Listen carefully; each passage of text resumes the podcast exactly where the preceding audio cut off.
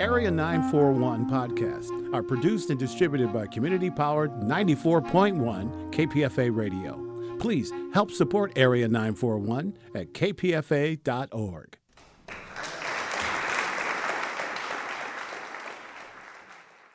I'm Richard Wolinsky. This is KPFA's Bay Area Theater Podcast, featuring stage reviews along with extended versions of interviews heard on Arts Waves on Cover to Cover. My guest is John Fisher, who is the artistic director of Theater Rhino, Theater Rhinoceros in San Francisco. He also has a one man show, The History of World War II, which is playing at the Marsh in Berkeley through September 7th, Fridays at 8 p.m., Saturdays 5 p.m.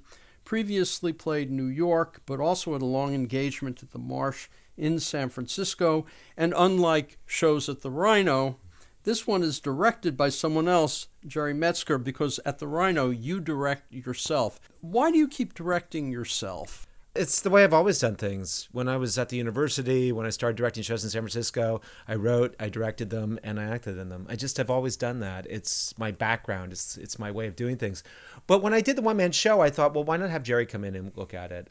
And I didn't know what my impulse was. I just thought, ah, maybe I should have Jerry look at it because it's a one man show. I'm I'm up there on my own. It's not an ensemble. I'm not going to be helped by these other actors. And when I direct myself with other actors, actually the other actors participate a lot in the directing. So I'm not going to have other people to help me. And Jerry, the first time I did it, I did it without anybody, without Jerry, and I felt good about it, but I thought somebody needs to be watching. When did you do it by yourself? I did it for just a workshop, a Theater Rhino workshop and it went over fine, but I thought, you know, somebody should watch this. His additions to it have been brilliant. What did he do? He gave me more blocking. He said, Have you thought about going here? Have you thought about going there? Have you thought about doing this? Have you thought about doing that? Remember your little kid in this part. What would a little kid do? It's always been suggestive stuff. There's been very little, little like do this, do that. I mean, he does do do, do this, do that, but that's only come recently with a with with the growth of the relationship. At first, it was like, "Have you thought about this? Have you thought about that?" And he's great that way. He's got a wonderful eye. What about the idea then, when you're directing a play at Rhino, that somebody separate directs you? Actually, Jerry just directed me at Rhino. He really? just directed Death Trap. Yeah, I played Sidney Bruhl, the evil playwright, and Jerry directed it. Mind you, these are all co-directions. I call them co-directions because I do a lot of the casting still. And I do a lot of this sort of conceiving of the thing, but Jerry is the he's a great one to sit there and watch. And that was a great experience. I think the idea that I direct all my stuff is sort of overblown. Usually when I do somebody else's work, somebody else is playing a pretty big hand in it. Oftentimes it's an assistant director, like when I did Equus and I played um, Martin Dysart, I had an assistant director who did a lot of the direction. But this, I think, has been a unique experience because Jerry is so attuned to the one man show thing. He really gets it. And he's incredibly sensitive stage uh, innovator. He's, he's really very clever that way. Is the show at the Berkeley Marsh the same show with the same blocking, same same monologues as the one in San Francisco? Essentially, yes. We've cut a little bit of stuff, just things that we felt, uh, you know, just little things here and there. Jerry's added a lot to it. He says, Have you thought about this movement wise? I mean, this is the thing. This when I work with him, I say, I go into the rehearsal process. I said, You know, we're going to do this again. I think I should be moving a little bit more. And he's like, Okay, great. And he thinks of things for me to do. I said, uh, How's my articulation? He's like, I'm watching it. I'm on it. So it's like I might inspire him. I might get him rolling. I think he'd do it anyway. I think it feels a little bit different, but essentially it's the same show. Yeah. You write a lot of plays because a lot of them wind up at Rhino. Did you know from the beginning that this history of World War II, which deals with your own relationship to the history of World War II as well as the history, that it was always going to be a one man show because you create epics anyway? I had things to say, and I didn't know how to say them with actors. How do you tell the story of World War II from D-Day to the fall of Berlin with a bunch of actors? It's ridiculous. I mean, you could you could do it, and it'd probably be fine. And I'm a frustrated teacher. I've spent half my life teaching classes here and there. I mean, a lot of classes, but I'm like, I'm a frustrated teacher. I want to teach. But also, I want to talk about my own relationship to this stuff, which is like a little kid that's obsessed with playing war and watching old war movies. I love that stuff. I loved it. I loved it. All those German voices and those German uniforms. I love that stuff. So how do you do that as a play? Impossible, except as a one-man show. And if I was a teacher, I could tell the history, but if I start talking about myself as a little kid, they'd fire my ass. I mean, they would get rid of me like that because a college professor isn't supposed to be talking about his childhood. Who cares? So I really thought the one-man play format was the only uh, vehicle, the only delivery system. How did that writing fit in with your work at Rhino? I mean, last year you had two plays, uh, Masterpiece which was a one off, and then Action Hero, and you've got one coming up this year. So you're doing a lot of that. You're also directing, you're also the artistic director, and have to deal with things like finances as well. How does working on a separate project, a one person show that will not be a Rhino show, how do you fit that in?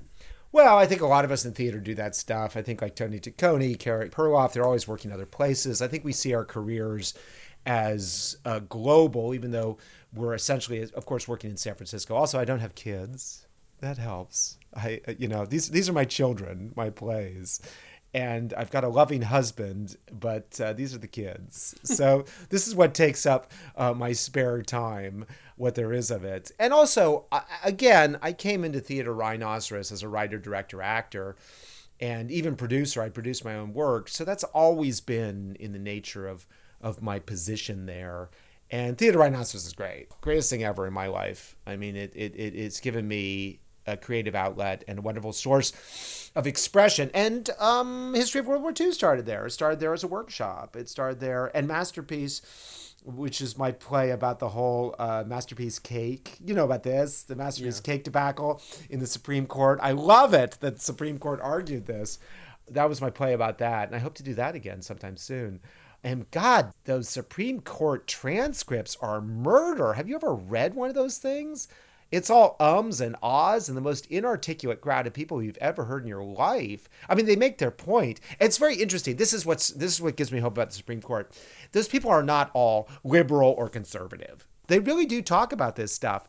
I have great admiration for those people, even the ones I hate, because listening to them, you realize, oh, well, you know, they are concerned they are trying to figure it out. So, yeah, I mean, I think anybody in the theater realizes you have to multitask. You have to be doing a lot of different jobs. John Fisher, let's talk a little more about World War II, the history. So, you realize you had this in the back of your mind, and then you began researching, or was it all so inculcated? I mean, you've written war plays before. Yeah. This all came from me it all came out of my head. The first thing I did was I just dictated it as a stream of uh, a flow of thoughts. It just into a microphone or into a microphone. I just recorded myself and then I transcribed it. Then I started checking it, and a lot of the information was wrong. Some of it was just old because you know I've been dealing with this my whole life. So the process was very much just get it out there. That's what concerned me. I was worried that I wouldn't get it out there, right? Because it wasn't a play. I was working with something new. And once I had it on paper, I was able to sort of check it. But I didn't want to get wrapped up in like, is this true? Is this not? You know, because I I, I, I didn't want to be all about you know just precise accuracy. It's about enthusiasm. It's about how war excites you, and I had to get that excitement onto paper before I could start determining no it was 5000 not 4 no it was 5.6 million not 2 so that came later. I wanted to get the enthusiasm into the microphone and then onto the paper. You're playing yourself as well as, of course, the other different roles, but you have to kind of become John Fisher playing right. John Fisher. Very well put. And I had great professors in college, great history professors. And what they did was they turned Russian history into themselves. They turned German history into themselves. And these were not dynamic performers, these were professors. So, myself is somebody who bounces around and acts like a little kid. That's myself. I act like a little kid on stage. I'm just like a kid bouncing around. These were professors, but the excitement of watching them was you could sense their enthusiasm through their personality expressing this history. They'd been doing it for years. They knew the story they had to tell, and they told it beautifully. And so that was really my inspiration. Unlike most of my plays, my inspiration is like, oh, Laurence Olivier, Richard Burton, you know, these famous theater people. No, it's like Professor Zelnik, Professor Sauer, Professor Slotman, Professor Webster, these wonderful professors at UC Berkeley who told these great stories.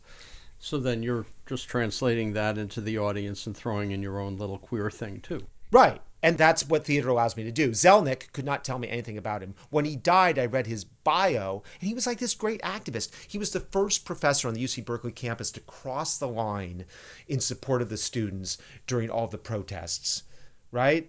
And I knew, who knew this? Why didn't we get that? He was a great UC Berkeley liberal, one of the first and most profoundly influential.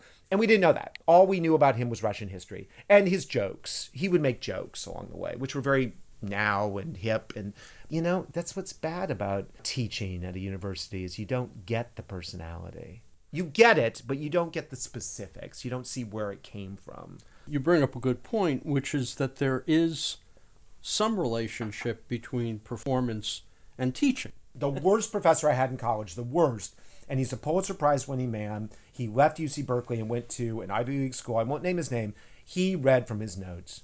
And somebody had told him wherever he went to college, you have to have jokes. He wrote the jokes into the notes. He was awful. He had no business teaching. He should be writing books and helping PhDs write their dissertation. But he got this huge lecture class at UC Berkeley and he had no business teaching the best professors. Professor Zelnik sat on his desk and told us about Russian history, and it was mesmerizing. And he was an ultra liberal. This was at the height of Reaganism. This is when the Russians were shooting down Korean airliners.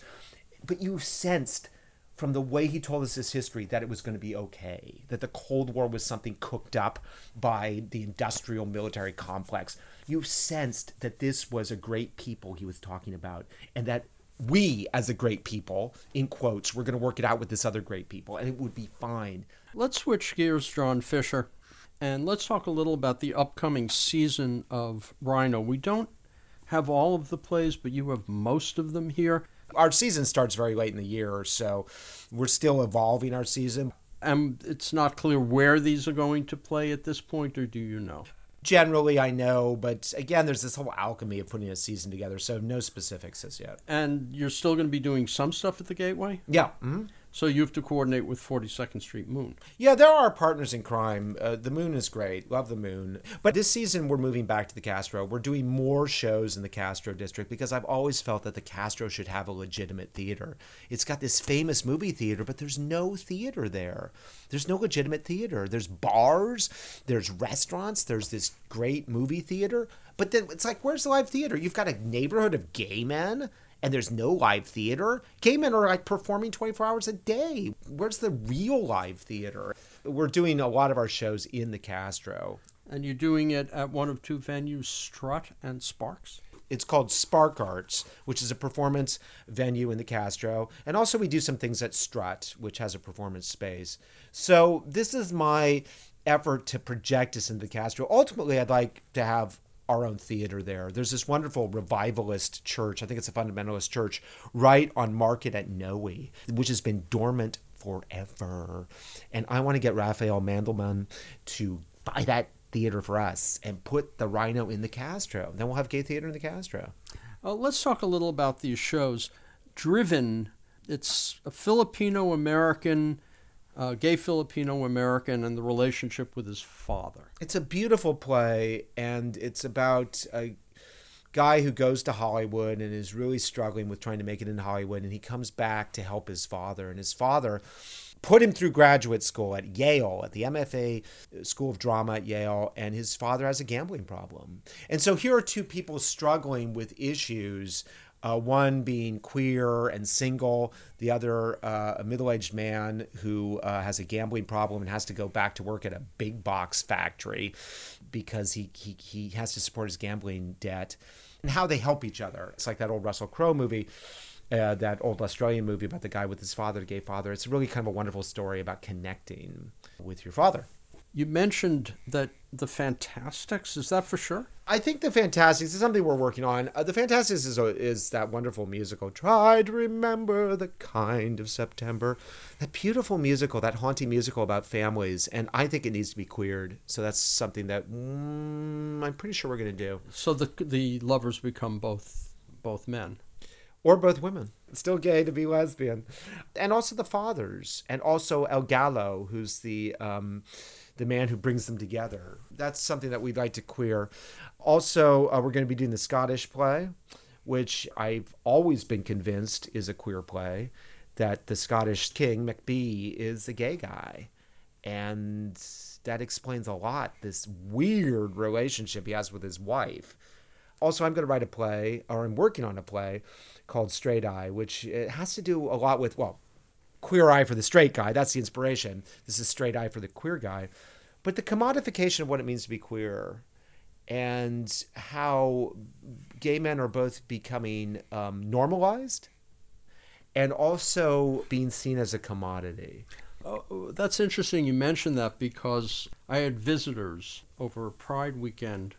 Uh, my best friend and his partner who was Thai, and they live, the two of them live in Thailand, came over here, and Thai partner had never been to America. At the beginning of the of the um, march, if you remember, there was a sit down, which kept the parade from happening for an hour, protesting the commercialization of the parade. And my Thai friend too mentioned and we didn't know about this at the time, we just were delayed. He kept saying, Why is everything so commercial? Why is this so commercial? He noticed it, as did another friend from LA. Two things. We were in the parade. We were at the very front of the parade as one of the oldest queer institutions in the world. And it was a celebration of all the institutions that went back to the 70s that had started activism, protest. So we're at the front of the parade, and everybody in our contingent is complaining, oh my God, these people are protesting and stopping the parade. I'm like, isn't that why we're here? To celebrate, right? The Stonewall riots parade. I mean, this is perfect. This is supposed to be a celebration of Stonewall, and here we have it again. Secondly, my husband and I were in Jerusalem for the Queer Pride Parade, Israelis Queer Pride Parade. Richard, there was no corporate anything. None. There were no floats. There was no music. There was no uh, Kaiser Permanente queers. There was no PG&E queer. There was nothing. It was just people marching through Jerusalem.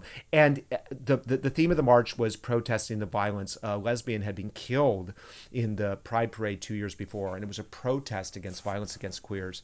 And there were 30,000 of us marching through Jerusalem silently. There was no disco music thumping. And all we were doing was marching in solidarity against violence towards queers. And there were signs sub protesting, but it was all protest. And I said to my husband, I said, Do you see the sign that we happen to be marching with? And we looked over and it was a, the people we happened to be marching with, it was, it was protesting circumcision. so I have marched through Jerusalem protesting circumcision in a parade that had no corporate presence. It was like being reborn. There was almost nobody watching this thing. It was everybody who was interested in Jerusalem was, was, in the march. Was in the march. And I tell you, the only thing that was weird about it was I've never seen so much such an intense police and military presence. They were everywhere. They're pretty much the only people watching it. They were like crawling, protecting us, which was actually something. It was actually, I guess, I guess this is good. So yeah, he's right. I mean, that's something that the rest of the world, I think, is still in touch with queerness as activism as opposed to commodification. In this country, we commodify uh, minority groups.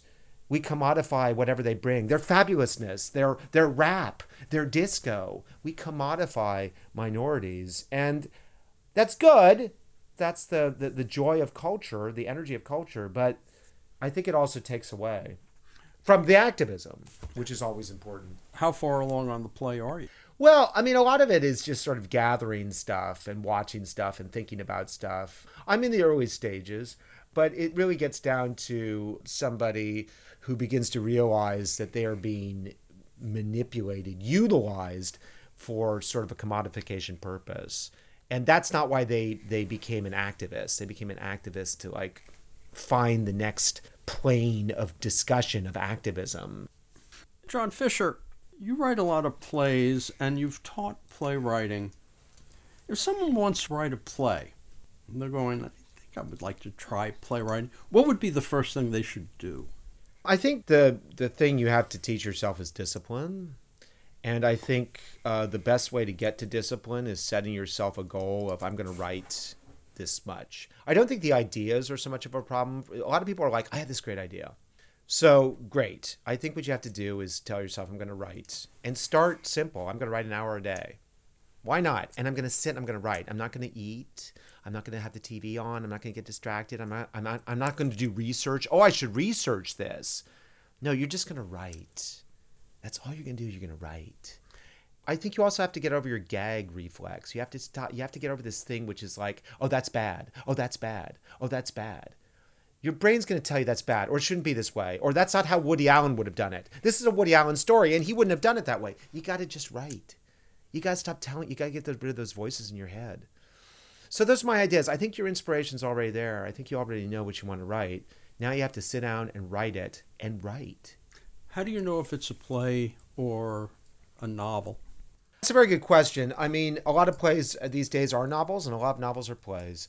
Uh, a lot of my favorite writers, like Armistead Maupin, writes a lot of dialogue. He should probably be writing plays and screenplays. A lot of plays on stage, there's a lot of um, monologuing, you know? A lot of one man shows probably are novels. So I'm not sure how you determine that. I mean, I think the idea is that if it's dialogue, it should be a play, but a play has to have a lot of action. Does a play answer a question or ask it? Well, the Ibsenian play asks a big question. It asks a question. The classic play asks a question. And then I think it provides an answer, but it lets the audience think, well, maybe there's another answer. In other words, I think, yes, you should ask a question and then you should give a soft answer because that gives closure. But really, is Scarlett going to get Rhett back? Is that really going to happen? Is Judy really going to stay on the farm? Is that really going to happen? Yes, she decides the farm's where she belongs. Yes, Rhett is going to go back to Scarlett, but really? you have to treat your audience like they're intelligent. So your answer to the question has to be equivocal.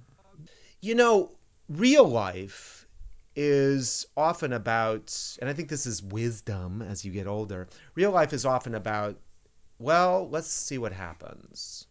Let's not take action. You don't necessarily always have to take action in life. Most things have their own solution built into them. Or if you wait a little longer, the solution is going to present itself with a lot more clarity than what you're operating on when you're operating from a place of emotion or panic or desperation. Um, as I said, Ibsen's characters take action. Do they have to? Would the plays be any more diminished if they didn't? I'm not sure. The journey is really what a play is about. John Fisher, for you, if you're facing an end of a play where a character has to do A or B, would you have the character make the choice? It depends entirely on the circumstances. Oftentimes, I don't. Oftentimes, uh, the character doesn't make a choice. Oftentimes, the character clearly makes the wrong choice. In my last play about Hollywood, Action Hero, the character sold out. He spent the whole play saying, you know, I can't deal with all the closets in Hollywood, all the kind of crummy product. I can't do that. But then he had an opportunity to be in a huge movie with two lines. And he finally says his, the last two lines of the play were this character saying, okay, what are the lines? I mean, as if the lines could be so brilliant that they would make two lines in a major movie worthwhile. And yet his character had the whole time before this been saying, I, I, I don't want to be involved in all this. Why did you make that choice?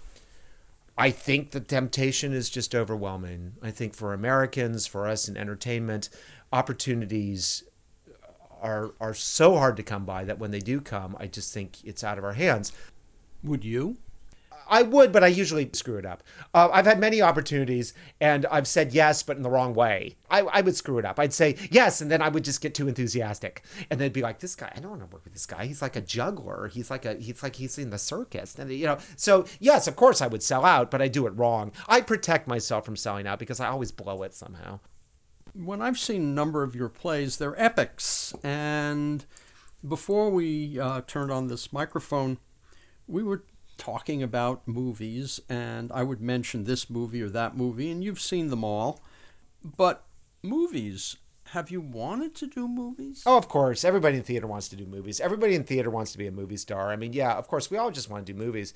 Movies are so complicated, though. I think I think it's our vanity that we could just slip into a movie. I've been doing a lot of filming. I've been making a lot of like little movies and commercials and industrials lately. Um, I have an agent, and it's a whole different thing. And wonderful, of course.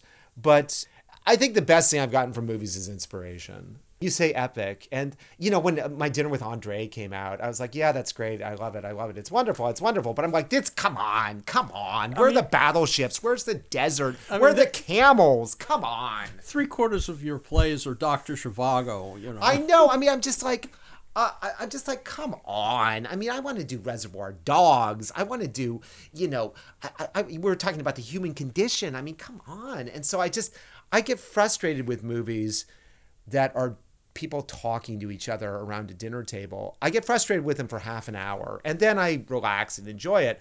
But I'm just sort of like, oh my God, that is not why I'm here. Well, what about a play? I mean, the best part of August Osage County uh, is exactly that people sitting around a dinner table. Well, now, wait a minute, wait a minute. The great thing about that play is the amount of action.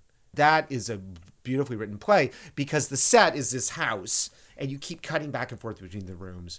And the most exciting scenes are action scenes. When the when the girl smashes the child molester in the face with a pan. When the daughter takes charge and shoves her mo- mother onto the couch and says i'm running things now. I mean these are just like right they're just ripped right out of lawrence of arabia. I mean that is just like yes the big scene is people sitting around the dinner table and the mother being incredibly abusive and then the guy finally saying to her you know don't you know, just you know just stop you might be on to all of us but i'm on to you there's nothing you can say but that is in many ways action as dialogue because it's so pointed and that's what i mean by a play has to have a lot of action it can't rely on just people talking to each other it's got to be heightened dialogue it's got to feel it's got to have dialogue that feels like it's a visual action. Let's go back to World War II for a second. Yeah. Okay. So you're creating this and you're acting in it and you're looking for inspiration. What are, for you, the great war movies that inspired John oh, Fisher? Th- th- you see, that's the problem. They're all great. This is I have no I'm like I'm like a Catholic. I just believe. I believe. I'm an Orthodox. I believe they're all great. There's never been a bad war movie. There's bad wars, and they generate bad movies. Uh, Vietnam War, there are very few good Vietnam War movies. Even the ones they say are good aren't that good. Uh, Apocalypse Now? That movie's got a lot of problems. It's got a lot of problems. When you hear people talk how much they love that movie, they're talking about very isolated parts of that movie. Brando, Robert Duvall, they're talking about very isolated parts of that movie. I don't want to diss Francis. Francis is a good guy. Francis is Francis is Francis. He did The Godfather. I'm not going to diss Francis. I don't want to talk about that movie. Um, but a great war like World War II only created great movies. Eh, you can't do bad by World War II because the villains are so clear, but they're also sexy. That's the problem. The Nazis are so well dressed. That's what my show's about. The Nazis like walk away with the well dressed award in those movies, but they're villains. They're awful. They're awful, awful, awful. Well, that's what makes something like Young Lions or Human Condition, where you're looking at the other side and they're the villains even who are going to die. Even that's compelling. Even that's compelling to see the psychology. And that goes back to the Persians, to that wonderful Greek play about looking at the villains and even the villains. That goes back to the tradition of all great wars. If it's a great war, like the Peloponnesian War, it can only make great theater. If it's an ambiguous war like Vietnam, you're in trouble. World War One, you're in trouble. What about something like Hurt Locker? Well, I think our ambiguity about all those conflicts has actually generated. Three Kings is a, is is my favorite from all those those colonial wars. Hurt Locker, good, good. Three Kings, better because it's an adventure. It's Kelly's Heroes. Uh, we're going to get some money. So I think if you cast selfish people into the middle of a war, an ambiguous war, you're going to tell a better story about that ambiguous war. Our colonial wars right now are going to generate some good film and theater because I think we understand ourselves better as we're going through it. Vietnam is never going to make anything good. There's not never going to be anything good. Okay, I'll give you Apocalypse now if you talk about it as a Conrad story filmed. I won't give it to you as a Vietnam War movie. I'm sorry, no. What about Platoon? Salvador's about. I'm only going to talk po- positive because Stone is the man. Salvador's a much much better movie. Much better movie. And JFK is a much better movie than Born on the Fourth of July. That war, no, no, you can't. It's it's a that war's bad. Nobody should touch that war. It's a bad war to do fiction on. It's just a bad war. Vietnam is bad war. Boring. Uh, the big problem with Vietnam, there are no battles. There are no battles. It's the American Revolution in Vietnam. Those people figure out guerrilla warfare. There are no battles. You need big battles. You get you can't. There's no battles in the Vietnam. It's a horrible war. Curiously, there are no good uh, Revolutionary War movies. Something like The Patriot isn't a very good movie. Patriot is. No, I'm sorry. No, no. Patriot's a good movie. You think? No, no. I, I, I it just is. How about Civil War? Uh, I guess the one with Denzel Washington. Uh, Glory is okay. Better, better, better. I mean, no, not better. Out of the ballpark is Good, Bad, and the Ugly. Again, if you don't know what to do with an ambiguous war, put a bunch of selfish people in the middle of it trying to get some gold. Right? That's the best way to handle an ambiguous war because it's like Three Kings. It's like the selfishness makes sense. It's like this war sucks, so we're going to turn it into opportunity. Sergio Leone understands America better than any American ever did his movies about America are spot on, and they were shot in Spain. The best movie of World War One would probably be All Quiet on the Western Front, and it's from the German perspective.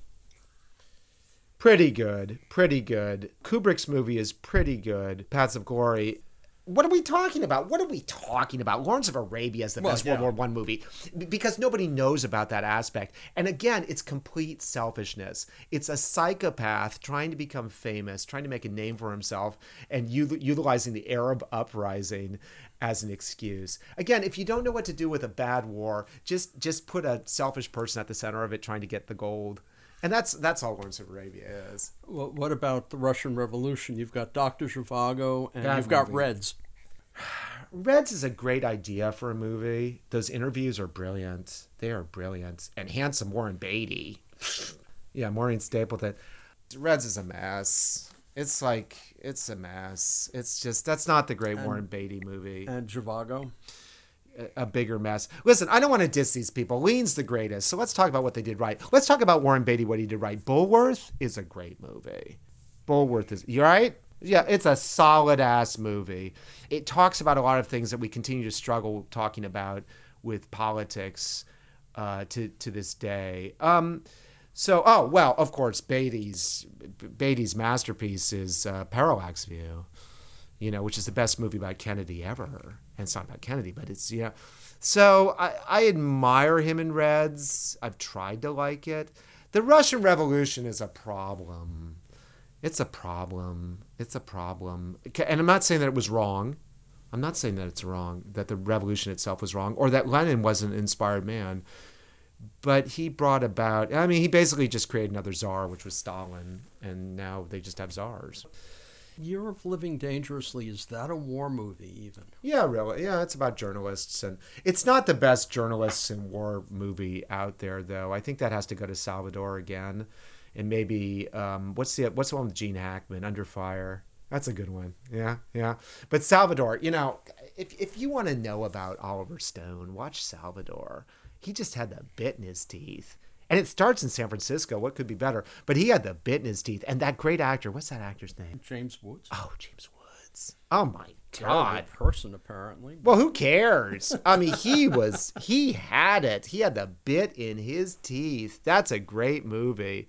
How many plays are you writing right now? I only really write a play when I know it's going to happen. So I don't have like 15 plays that I'm working on. I have ideas, and I've got a lot of plays that have never been produced that I think should be produced. I wrote a play about Maria Callas, but I want to put it on because I want somebody with a ton of money to hire, you know, like Natalie Portman to play Maria Callas. You know, I, I, there are plays I wrote that I'm just not going to do because they're not my you know they're not my rough and tumble type of theater stuff they're like you know they need to, you know you like need somebody to who's going to be maria callas so i've got a lot of those uh, i'm working on uh, this.